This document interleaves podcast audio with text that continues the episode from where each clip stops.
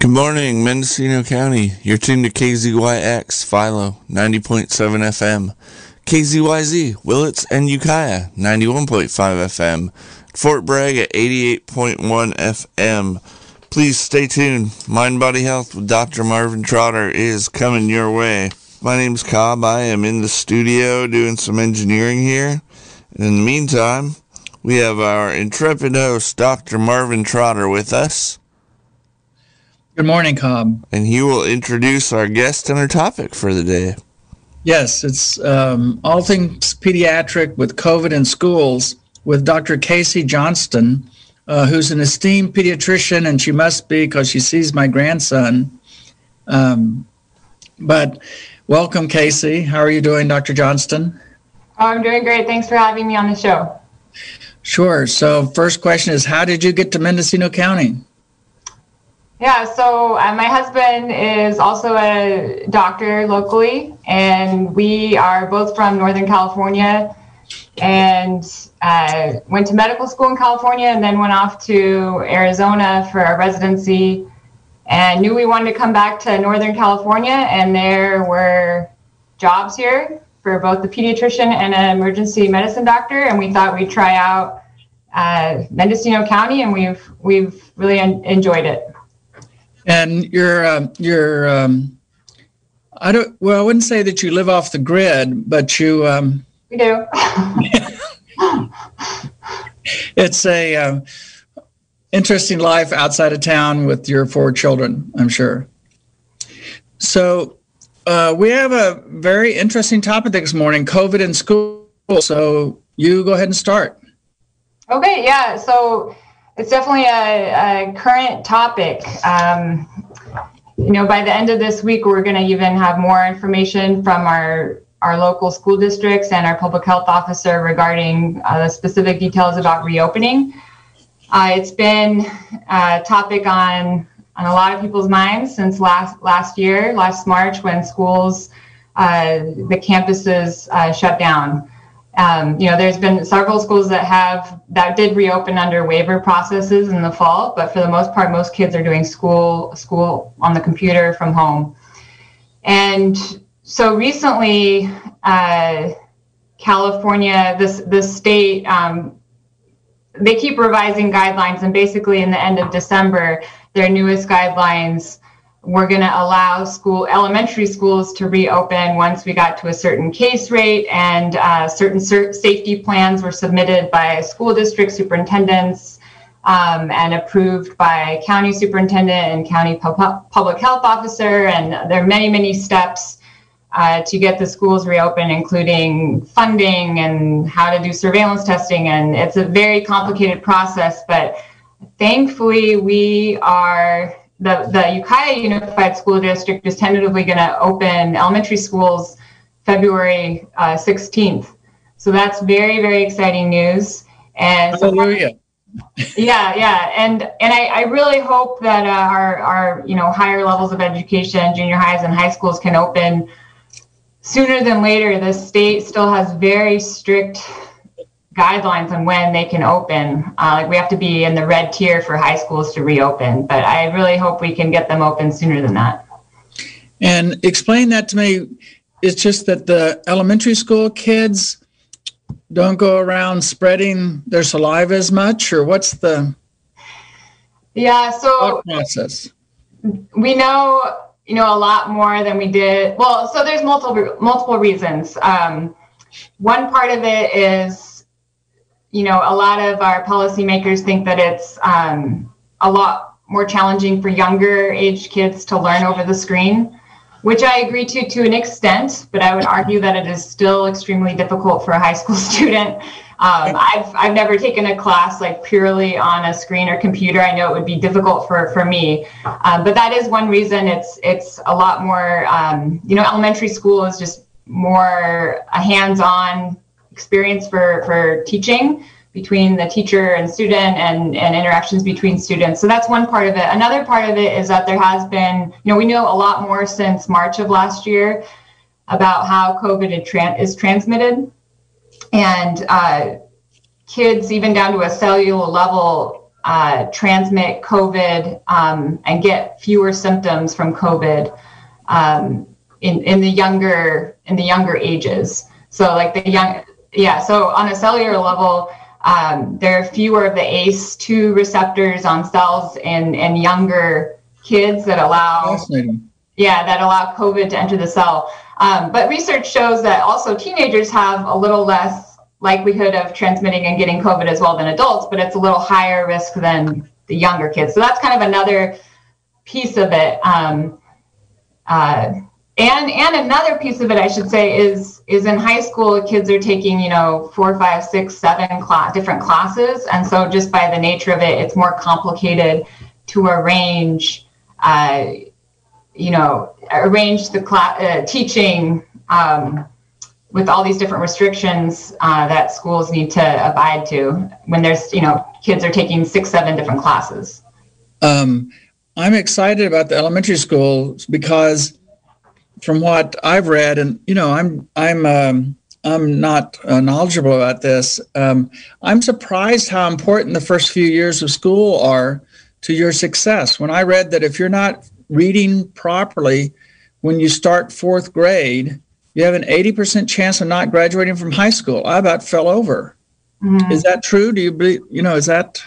Yeah, I mean, the first uh, first few years of school, I mean, even down to the preschool level, uh, is is extremely important for setting up child, a child for success. I mean, it gets a child interested in in learning and have a, having a desire to, um, you know, to push themselves. They they uh, you know they get the mentality of wanting to succeed and wanting to learn and that can just set them up for um, you know a, li- a lifetime of success and also if they get behind by fourth fifth grade it gets harder and harder to catch up and this whole pandemic distance learning i mean we see this even more kids are it's just been it's been really tragic actually seeing kids uh, get so be so behind on the screen. It's hard to ask a teacher a question over the screen. It's really easy to get left behind.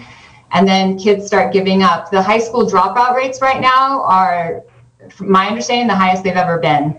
Um, and kids down to kindergarten are just losing interest in learning, which is really sad.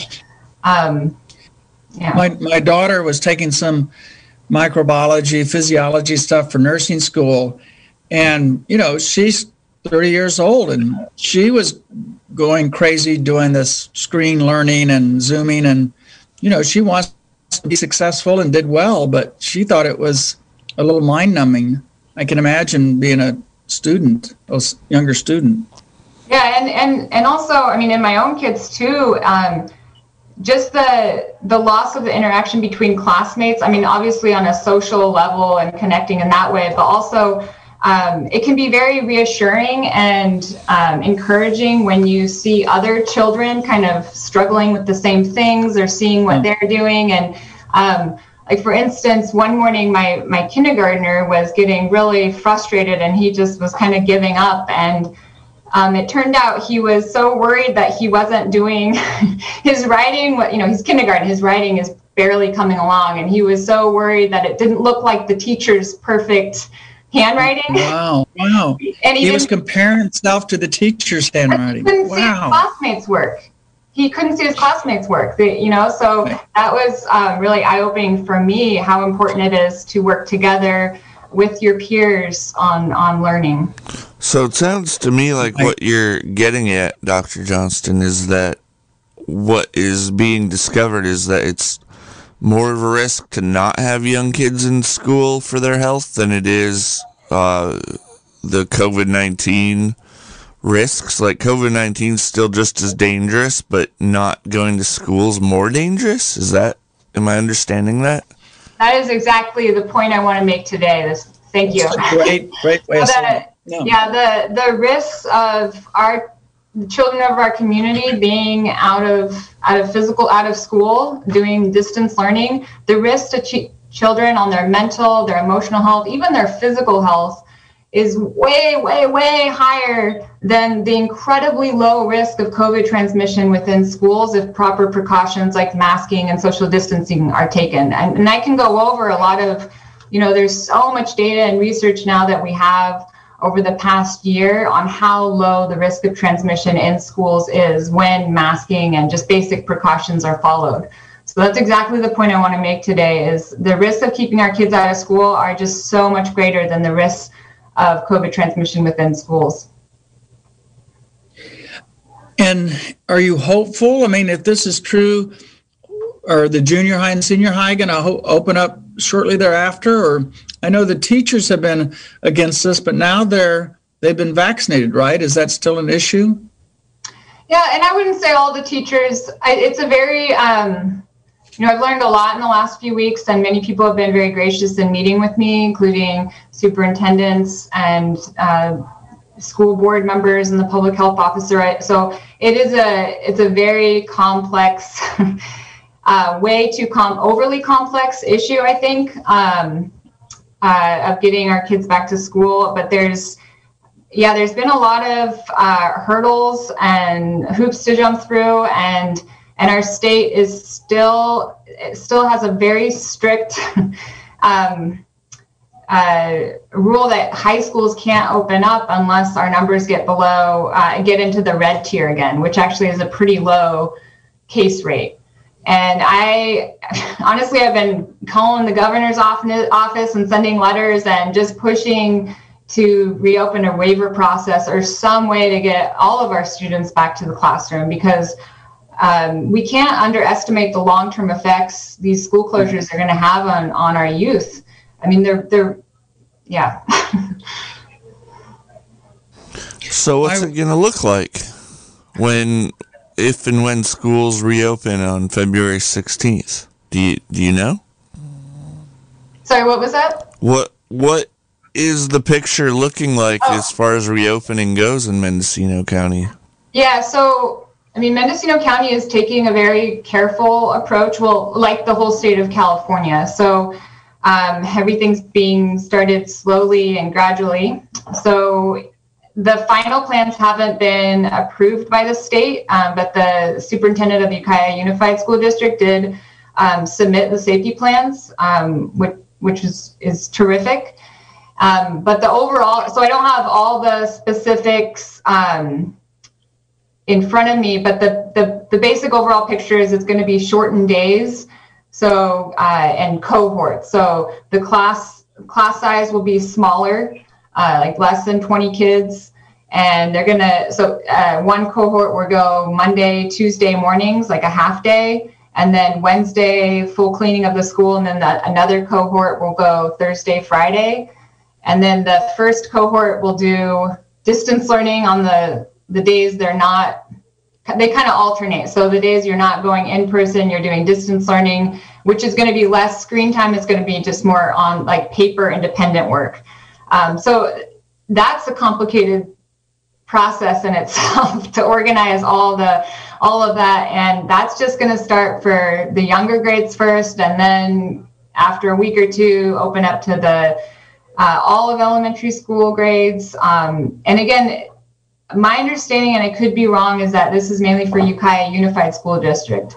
Um, I don't I don't know all the specifics like going what's going on in the coast or Willits. Um, it's that's part of the the complexity of of this whole school process is that it's been really up to like school independent school districts and counties um, which in some ways makes it more complicated. Yeah, and just as something to add into the conversation uh, for our listeners, I believe there's some other programs that KZYX has hosted that can be uh, found on the website or on the jukebox archives. I think with the superintendent of schools outlining some of those details for people, uh, dated you know as early as last week. Mm-hmm. Yeah, and then one one part um, of the back to school plan uh, that has been very complicated, especially with funding, is testing. So surveillance testing, and then also testing for symptomatic um, students and and uh, and teachers and staff. So that's been a huge holdup on the statewide level, like where that funding is coming from. Um, the state does have some subsidized testing, but that's been like a whole other um, topic as well. It sounds like the state has made it pretty damn hard. yes, yes. uh, I agree. And and we we I mean our county has a lot of people that's been who have been working hard on this. Um, you know, from our public health department to our school superintendents, um, school board members, and other community leaders. Um, and it's been very, very frustrating process for everyone. Yeah, I thought once the teachers were vaccinated, that with the knowledge of other school districts, you know, bringing kids back, that it would be a much easier process. Uh-huh. Yeah, I mean, because a lot of the research that has been done on the safety of schools, that was all before the vaccine was available, and it was already showing that schools can be done in a safe way. Um, and yeah, and our county has been phenomenal in leading the vaccine campaign overall, and then especially with with teachers. And the state plan doesn't even. I mean, maybe they've changed things in the last few days, but they hadn't they they hadn't considered vaccines into um, kind of another level of, of safety for the schools. Like they're still going to require as much surveillance testing and all that. They didn't acknowledge that the teachers that being vaccinated. So, as a pediatrician, what has your role been in the process for reopening schools? yeah, um, so I've definitely gotten more uh, involved in the last in the last few weeks. I wish I I was part of a bigger part of it earlier on. Um, so I mean, my I've been seeing a lot of kids in clinic and families who have have really been struggling. Um, uh, and so some of the and then recently um, a group of local medical providers we sent out a letter to local leaders in education and public health and our elected officials uh, calling for the urgent reopening of schools and and detailing what we've seen from a medical standpoint the effects of school closures and and and you know citing the research showing that schools can be um, uh, can be safe um, with proper precautions i've been uh, you know, writing and calling local um, or elected officials, uh, calling Governor Newsom's office on the daily. Um, I don't know how much help that's been doing, but um, yeah, I've been more like learning and trying to communicate what we've been seeing in the in the clinics on the effects of school closures on kids and their families. Dr. Johnston has been a has been a COVID warrior, um, Cobb. She's um, the Joan of Arc of. Um, uh, hey, don't. Okay. I would, not, well, I would not. Say, I, I would not say that, but okay. Um, a lot of people have been working hard on the schools, um, and I've I've just uh, been trying to communicate what we've been seeing from a medical standpoint okay. on the importance of okay. schools. Tell us, tell us some pointers of what parents could be doing to help their child with a flat affect? yeah, I mean, I guess um, we could start by talking about the effects we're seeing in, in clinic, um, which I was telling Dr. Trotter earlier, like every week I feel like things are are getting worse. Um, so from, I mean, in the hospitals and emergency departments and clinics, we're seeing just huge spikes in mental health crises, including anxiety, depression. Kids are feeling socially isolated you know, for teenagers, their peer group in school is so important. For many, it's as important as their families, and they've, you know, a lot of people have lost that.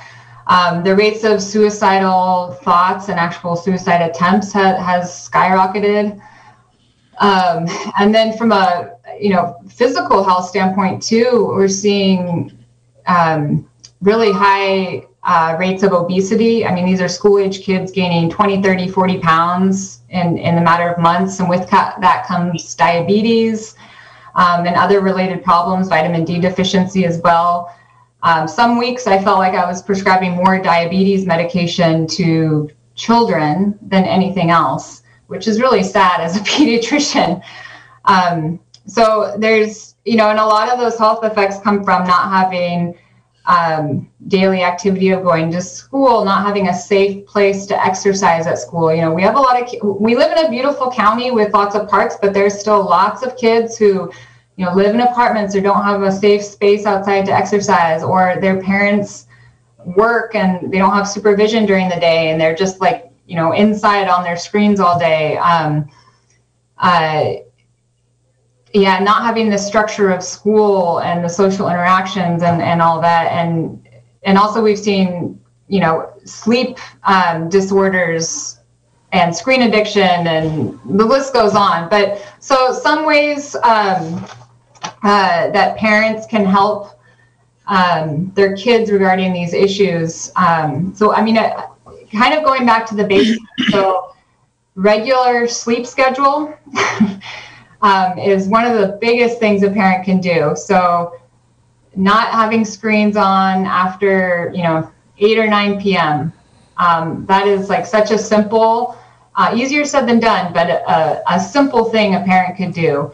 Um, and having a bedtime routine and a regular sleep schedule. I mean, it, we, we've seen kids like young six, seven year olds being staying up till two, three in the morning. Um, Yeah, um, and then that that that you know just disrupts the whole rest the next day. It also disrupts just your regulatory cycles in your body your your insulin, your cortisol. I mean, there's just a, a, a ton of other health effects from disrupted sleep cycles. Um, another um, you know important thing is, is daily exercise. So many kids um, were getting exercise through schools, through organized sports, through you know playing in the park with their friends, and they're not getting exercise. So having um, you know a certain time of the day, and and also so some of the PE, a lot of the virtual PE um, is very, very frustrating for both the teachers and the students. It's very hard to do PE over a computer screen. But I, am not. I'm having a hard time even. What would that be like? What do you mean? They do jumping jacks together? So it, it varies. So I've seen uh, or talking with kids. Some PE classes um, aren't. There's no exercise. They talk about athletes or they talk about health or they talk about things. Um, some you're supposed to like do your own exercise during that allotted time, but a lot of kids don't have a safe space or there's a lot of chaos in their house that they can't. I've heard that too, like a kid's trying to do PE in their room, in a room, but like siblings are coming in and out. um, and then also uh, PE, some PE teachers are trying to do kind of like an in-person jumping jacks, push-ups, sit-ups. Um, all together as a class, but uh, talking to some PE teachers, like maybe two, three, four, five kids show up, um, the turnout's very low for those classes. So if you just tuned in, this is KZYX Radio. This is the Mind Body Health Program. Our host is Dr. Marvin Trotter. My name's Cobb. I'm engineering in the studio.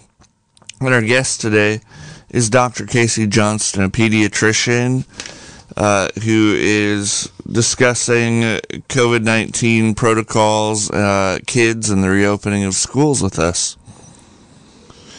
And are we so, are we hoping to take phone calls later? Yes. Okay, so that number to call in would be 707-895-2448 and after a while we'll be able to open the phone lines if you have a question for our guest.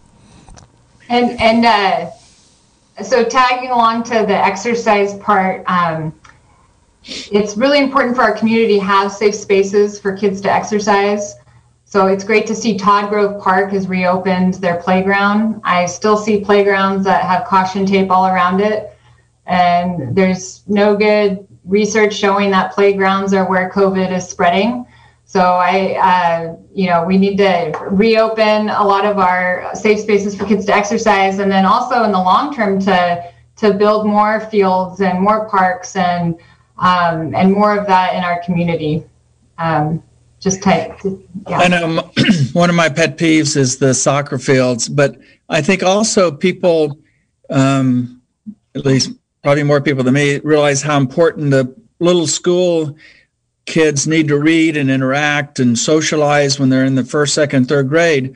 But I was also shocked that if you're not physically active by the age 12 or fifth grade, something like that, you don't become physically active. That that isn't something you become a tennis player at 22 or start getting healthy when you're, you know, 17. And that's why I think that there should be as much organized sports or activities for kids because if they're not active when they're small, you know, the TVs and the computers are just an impossible barrier. I, I think. Am I off? The... I, I totally I totally agree. Um, screens so screen addiction is a diagnosis and we see it all the time and you see similar signs of being addicted to a screen. Um, so in a, a a kid being addicted to a screen, there are some overlapping symptoms of, of adults being addicted to, to substances. you get irritability, you crave, you crave the screen, it disrupts your sleep, wow. your, your relationships with your family, your eating habits, your exercise habits, it disrupts your life. Um, so screen addiction, it can affect such young children and um, we need to provide other outlets um, for these kids. Um, yeah, and, and I want to commend um, the City of Ukiah sports programs, um, their after school program that they've collaborated with the school district with, um, the Boys and Girls Club.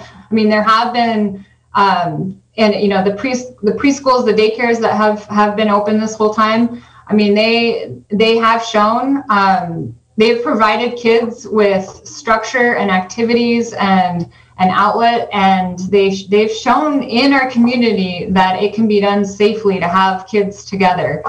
Um, so I want to really, uh, yeah, thank uh, the Boys and Girls Club, the City of Ukiah sports programs, um, all those programs that have, have stayed open. I, it's it's been a blessing for a lot, a lot of families.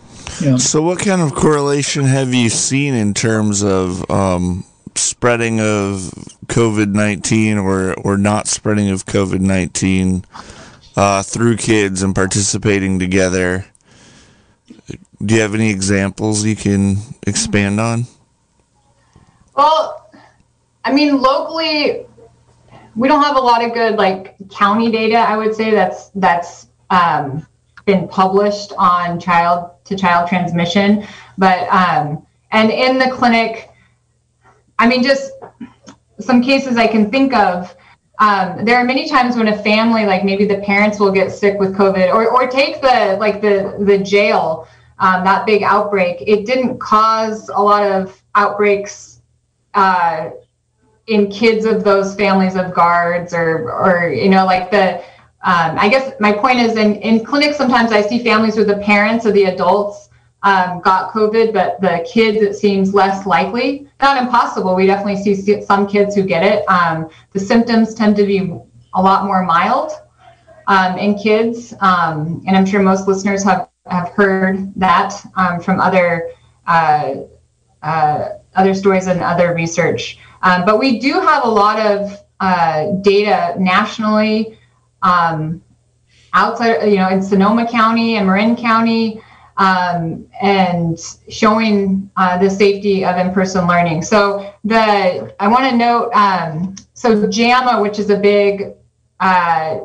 medical journal just put out a CDC study looking at um, many, many, or a lot of data all over the world um, about schools. And so some of the um, statistics they had, so this was put out January 26th, and I would encourage listeners to um, to read this uh, study. So in Mississippi, um, there's a huge study showing no association between having a positive COVID test and being in school. Um, North Carolina, there there is a big study on 11 school districts, not just schools, but school districts. So this was over 90,000 students and staff, and these are schools that were in uh, in person throughout the uh, throughout this school year, and there were only uh, 30 like school transmitted cases of COVID, only 30 out of over 90,000, and there were zero cases from a student to a teacher, transmitted from a student to a teacher. That's over 90,000 students and teachers, and there were zero cases of COVID transmitted from student to teacher. That's pretty good. Um, that's pretty good data right there. And then in Marin County, um, many of their schools have been open since the fall. And um, let me just get the the data on that. So um, there were over 40,000 students and 5,000 teachers. So 40,000 students and 5,000 teachers since September, and there were only six uh, possible school transmitted cases. So they weren't even like positive they were from the school, but they maybe were, were from the school. So that's over 40,000 students and 5,000 teachers being on campus for three to four months and only six possible school transmitted cases. So that's pretty good data. What sort of safety protocols were they implementing? So the, in Marin, um, similar to what our schools are going to be doing. So California statewide has um, pretty clear standards that they expect of schools that are, I would, I would argue, more strict than than some many other states. Like, are kids going to be required to wear masks, that kind of thing? Yeah, so school age kids um, are expected to wear masks, and um, and then the you know teachers wearing masks, of course, too, and then socially distancing when possible, doing things outside. I think that's really important to stress. Like it's extremely hard to get COVID outside, even even if you're unmasked. um, and so doing as much outside as possible um, would be great. I mean, even teaching classes class outside would be great. Um, but yeah, so those are kind of the basic uh, precautions. You know, every child's supposed to, um, every parent every morning is going to ask their child if they have any of these symptoms and stay home if they're sick, that sort of thing, or if they've had a recent exposure to COVID. Um, you know, you quarantine at home. So, so some of the basic like CDC guidelines will also also be followed. But I will I will mention, um, you know, in clinic we we uh, we tell kids and families to mask mask up kids are very good at wearing masks. really? um, surprisingly good. there are many families that the kids wearing the mask better than the parent. And there's all these little, you know, design masks like um, uh, little, you know, cartoon prints, animal prints. Um, kids actually kind of have a, fun with these different masks. Kids are adaptable. It kind of reminds me back to a time I remember being a kid and, and still having uh, seatbelt safety being a major federal issue of, of communicating and educating the public on wearing seatbelts and all that data. I don't know if that dates me a lot, but do you remember that, Marvin, when people didn't yes, I remember that. What, what was funny is my parents were, you know, thought it was like some some religious um, freedom thing, you know, just like these masks. They thought, how can somebody demand that I wear a seatbelt? And my mother actually had my engineer brother decommission her seatbelt in her Buick. You know, it was, you know, where I didn't have any trouble with it. I don't know. I thought it was kind of fun to play with the thing, but um, it is, you know, I'm I'm I'm pleased to hear the kids. I just wish there was some override that Ukiah Unified or other school districts could say we've got the public health department signed off, we're doing everything right, the community wants this, rather than going through this, you know, mano a mano slugfest in you know in the in the trenches trying to get some approval from the state.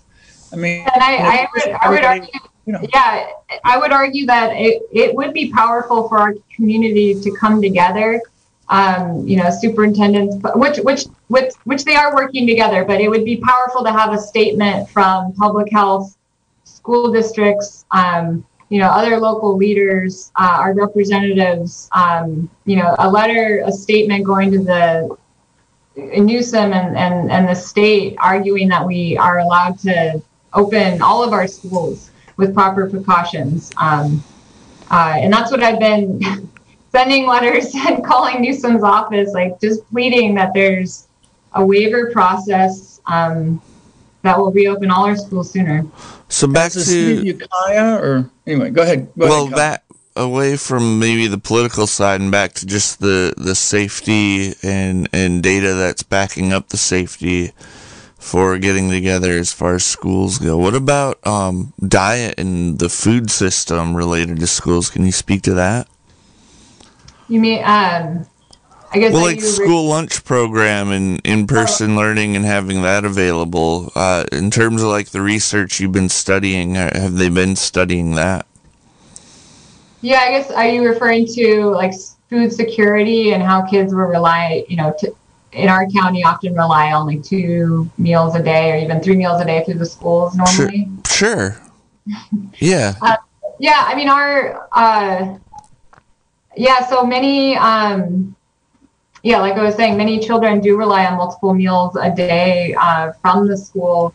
Um, but our, our local schools have, have been they have been working really hard on trying to get food to to our students. And I can speak to to Ukiah. I, I am not as familiar as what's going on outside of Ukiah, but um, you know they have their weekly uh, food pickup on Wednesdays, and they provide a week's worth of food and they're uh, to to a family, and they you know consider how many kids are um, are in the family, and it any any age kid basically. You don't have to be like part of the this the Ukiah Unified School District necessarily. They're not checking any you know IDs or anything like that. Um, and uh, like before the holidays, they gave out whole turkeys, like 15, 20 pound turkeys to families and, um, you know, kind of makings for a holiday meal. So they, I mean, they have been, they have been uh, trying really hard um, to get food to families. I would say though, it's, um,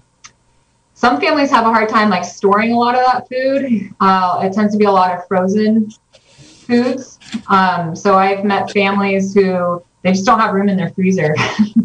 like right. they appreciate the food, but they they are they they don't have room, and it's um uh yeah.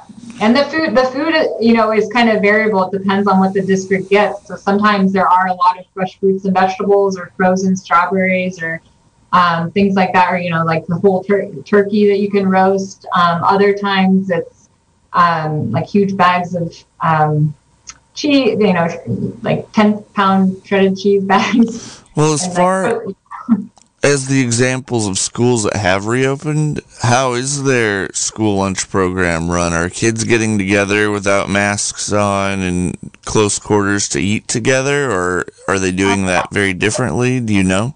Yeah. Um, so, I mean, it depends where you look over the in the country. So, some schools are um, back to full full days. I mean, there are a couple schools actually in, in Mendocino County that got waivers early on that that do full days, and they you know they kids eat outside. They're you know spaced out. There are safe ways of of eating. Um, but the the schools that are going to reopen in the Ukiah Unified School District are going to avoid having meals and snacks during the school day. That's part of why like the the day is going to be shortened. Um, but if you look all over the country, there there are definitely safe ways of doing a school lunch um, at school, and then also like if if they're doing school lunch, like everything's prepackaged and separate, and um, uh, so there's extra precautions regarding that as well. Okay, well we're Ukiah Unified has Ukiah Unified has done a great job feeding the kids. I think. Mm-hmm. Yeah, yeah, and they. You want to take, you want to take phone calls? Yeah, so if you just tuned in, this is the Mind Body Health Show on KZYX. Uh, my name is Cobb. I'm engineering. Our host is Dr. Marvin Trotter, uh, ER doc here locally, and our guest is Dr. Casey Johnston, a pediatrician. We're talking about kids' health, uh, especially relating to the reopening of schools and the safety around that. If you'd like to call in with a question, the number to call in is 707-895-2448. We'll get you into the studio with your question. That number is 895-2448. I'd like to point out that, you know, I hope the listeners realize that uh, Dr. Johnston has four children of her own. And if she wasn't confident about the data and the studies, uh, she wouldn't be wanting to put her own kids back in school. And she understands what difficulties it is having this, you know, imposed on their kids at home. Yeah, and I would argue that uh, you know in-person learning or kind of uh, you know getting our kids back to the classroom is is essential, um, and uh, it needs to be treated as so by our state. Yeah, my my daughter Amber is a psychologist in the city, and Charlie Evans have told me that you know lots and lots of adults have gone back to drinking, having terrible problems themselves, etc. And Charlie says that there's been three times the number of OD deaths in San Francisco as COVID deaths in the last six months. Wow! I mean, this is a big deal. Okay, well, we have a caller. Welcome to Mind Body Health. You're live on the radio. Go ahead with your question. Um, yeah, actually, I have um, two comments. One uh, when the doctor was talking about um, uh, other case studies of, you know, like 90,000 kids and, and very little transmission. I'm just curious, were those children actually like being swabbed and tested every week to two weeks along with the teachers? or were the cases that were quote possibly positive um, just ones that showed symptoms? You know, I, I'm curious as to how many asymptomatic um, carrying children um, we just aren't seeing the positives because they aren't being tested. I mean, there's not even enough testing for adults right now. So that's one thing. Um, the other thing on, on school lunches, um, I do in Willits um, deliver some school lunches to families that don't have the vehicle access to get to town, and I find that you know, um, I think they're doing a really good job trying to you know um, incorporate as much good food as possible. Um, but at the same time, there is a fair amount of um, frozen stuff or kind of things that really, if when my kids were little, I wouldn't necessarily have allowed them to have on a regular basis, especially with concern for um, uh, the, the obesity and diabetes concerns that we have. So, anyways, um, that's just my input. But I was just curious about these large schools that we're using as these kind of like a um, data samples of how safe it is to return to school. Were those children in those schools tested on a regular basis? Thanks, thanks um, very much. Thanks for yeah, the call. So, um, well, first of all, thank you for you know being a part of the food delivery up in Willits. Uh, it's been critical for a lot of families, and um, and yeah, I agree. There there is uh, there has been a lot of good uh, food included. Like sometimes it's dried beans and rice, like things you can put in your cupboard, and um, and uh, in the you know the summers there was like watermelon and fresh fruit, and um, and also want to thank like you know a lot of the teachers that have been creative and just you know, working really hard uh, uh, during this whole process. Um, back to the so all the studies I mentioned. Um, so it depends where you look in the country. I would say the the the data from Marin County they did do regular surveillance testing. Um, it's not mandatory necessarily for um, for students, um, but they did have regular surveillance testing uh, which will be the plan for our county as well. That's part of the state uh, recommend or guidelines, I should say. Um, I do want to make so.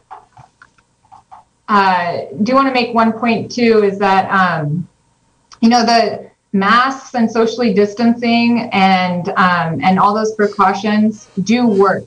So the reason why we differentiate between school transmitted COVID and then um, you know kids who show up to school and maybe have got COVID from the community is that, um, you know, even if a kid was asymptomatic and maybe the surveillance testing didn't pick it up or for, for whatever reason they show up to school, they're asymptomatic and they're carrying COVID, the masks, the hand washing, the socially distancing, there are reasons why we're doing all those precautions. It's to to prevent the spread of, of COVID from that child to, to other people. And those precautions work. So I mean, in, in clinic and the hospitals, we see sick sick people with um, with COVID, and we're we're doing you know ba- basic PPE um, to prevent the transmission um, to the care providers, and it works. So I just want to stress that masking, socially distancing, um, you know, all these precautions work. But there will the surveillance testing will be a part of the school reopening plan. Can you give out the information again as far as the research that you've been studying and trust? Uh, could you give out that information so yeah. listeners that want to follow along can read it for themselves? Yeah, so um, kind of three good uh, resources to look at. Um, so one is the JAMA, so J A M A. Um, article from what was it January 26th. It was just recent, and they um, that's out of the CDC or the CDC did that study, and it's um, it looks at many many school districts all over the country. Uh, so they have a lot of good data, and they're calling for. Uh, they're, they're saying that it's safe to reopen schools if, if proper precautions are taking taken. Um, another good resource is our California Public Health Department website, actually. So the Safe Schools Plan website, if you look that up, um, they have uh, a whole web page focused on the science behind safe safe schools, basically, and, and the safety of in-person learning. So that's a good place to start too. Another um, resource worth noting is that a group of over 30 UC San Francisco doctors So this is from this is including the director of their COVID response team, the director of like emergency department, pediatrics. Um, so over 30 physicians at UC San Francisco put out a public letter um, calling for school reopening. They actually it was a few weeks ago, and they called for school reopening by February 1st. and they have a lot of good um, data that UC San Francisco has has collected, including the Marin County school data. So those are kind of three big uh, places to start. Where can people find the UC Davis uh, doctor's letter and that kind of thing? So uh, UC San Francisco. Mm. Um, I mean, if you just Google, I found it on a link from a like a local news report from the Bay Area. Uh-huh. So, but if you just Google UCSF health professionals call for February 1st school reopening. Okay, got it.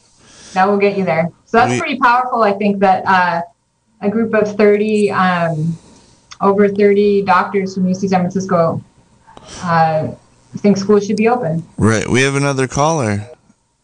Oh, lost him. Again, the number to call if you have a question is 707 895 2448.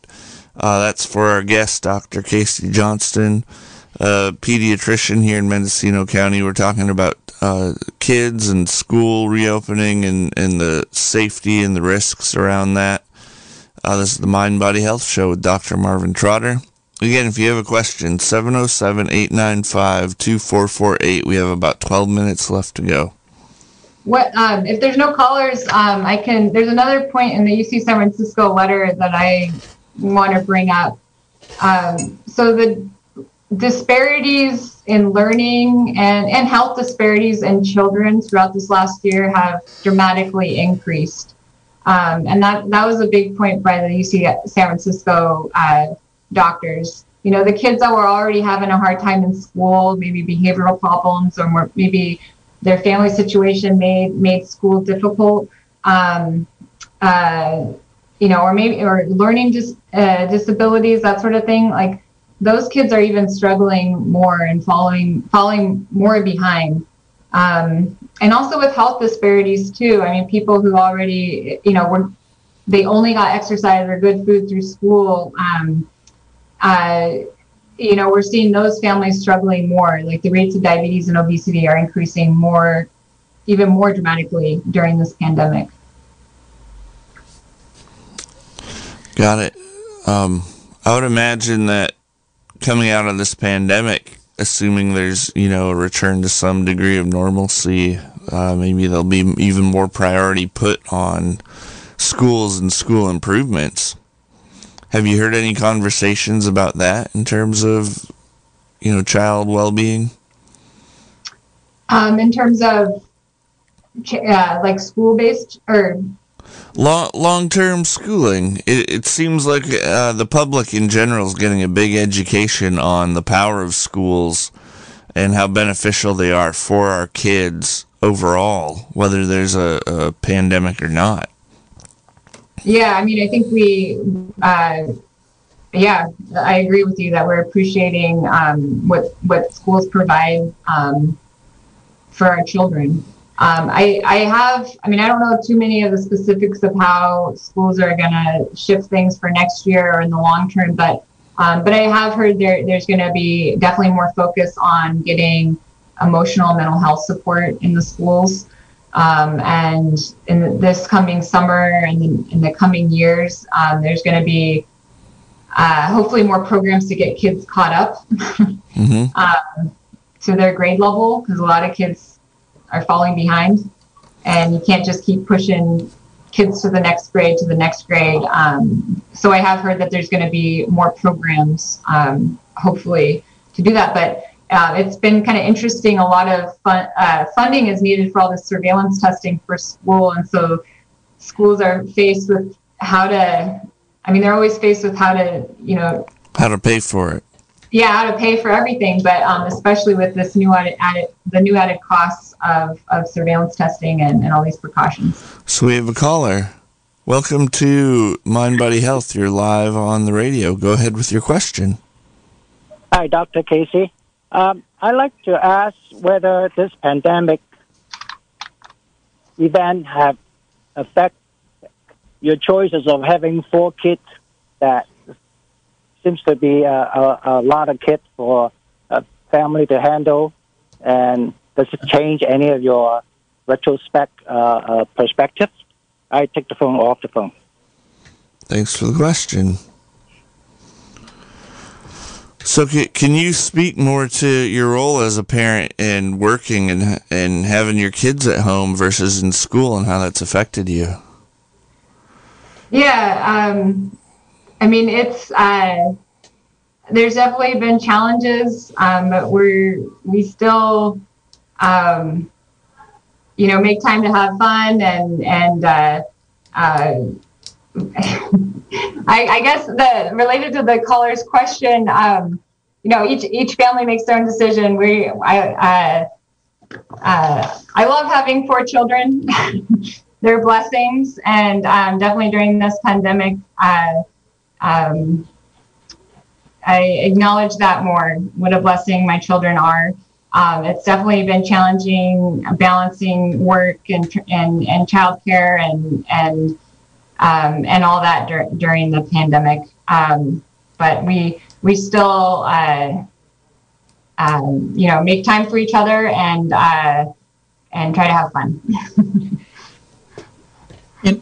you know, one question I have for you is is are why don't why doesn't the United States of America with a bazillion dollar industry not have the best elementary schools in the world?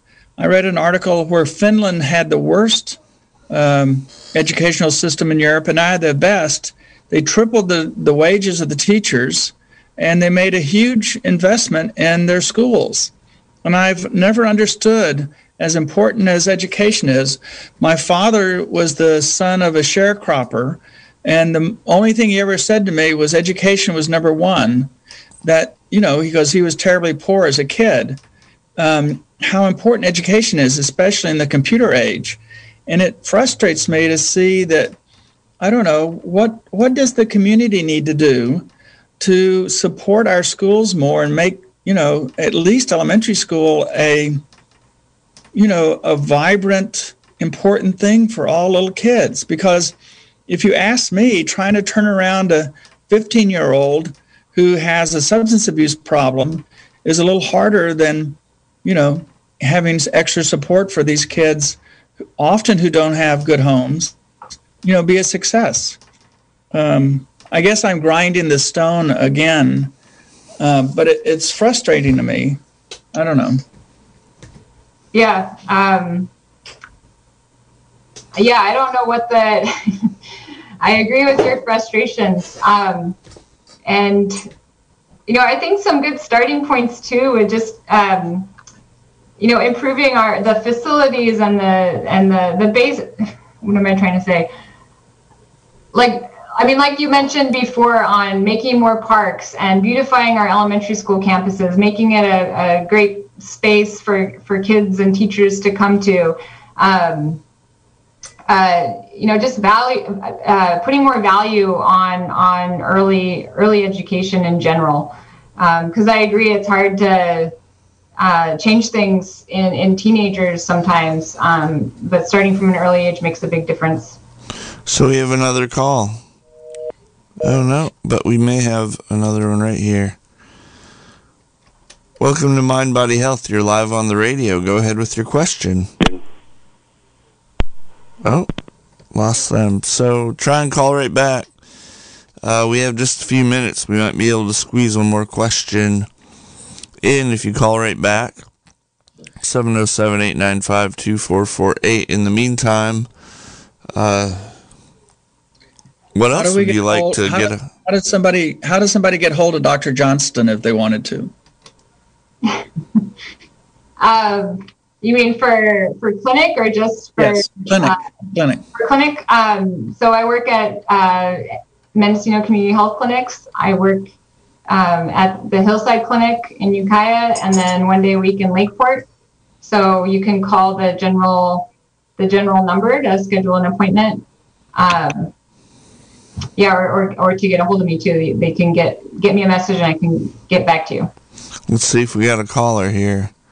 You're live on Mind Body Health. Go ahead with your question. You're live on the radio. Go ahead with your question. Hmm?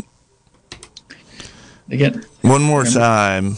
You're live on the radio. Go ahead with your question. Yes, I'd like to like to have the doctor comment on the the no touching, the distancing, the psychological impacts of uh, just the whole so, the whole social distancing and and and mute, muting. You know, not being able to converse or talk because we're we're being antisocial. We're all home at home, and what the what this is uh, there there are going to be some psychological impacts from this, I believe, for the children and the parents. And I'd like to have her comment on that, please. Thank you. Yeah, so I, I, I agree. There's there's uh, huge impacts of not being able to have uh, physical connections with people.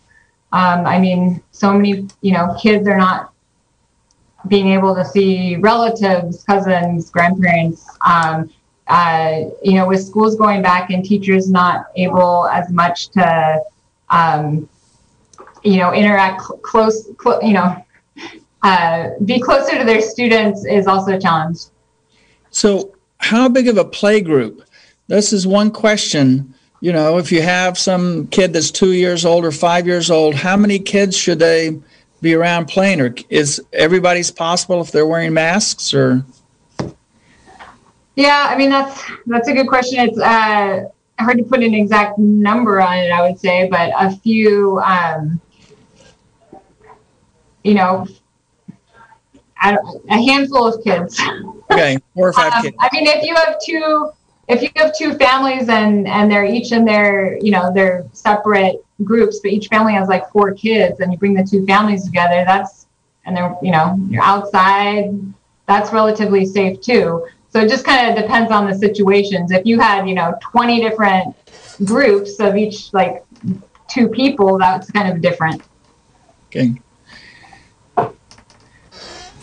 Um, but yeah, going back to the other caller, um, yeah, I mean, I think it, it, it matters so much for our emotional uh, and mental health to be able to connect physically with people, um, and and you know, I I've given hugs to people while while wearing a mask, and um, if you turn turn your head, um, you can do you can do things like that relatively safely.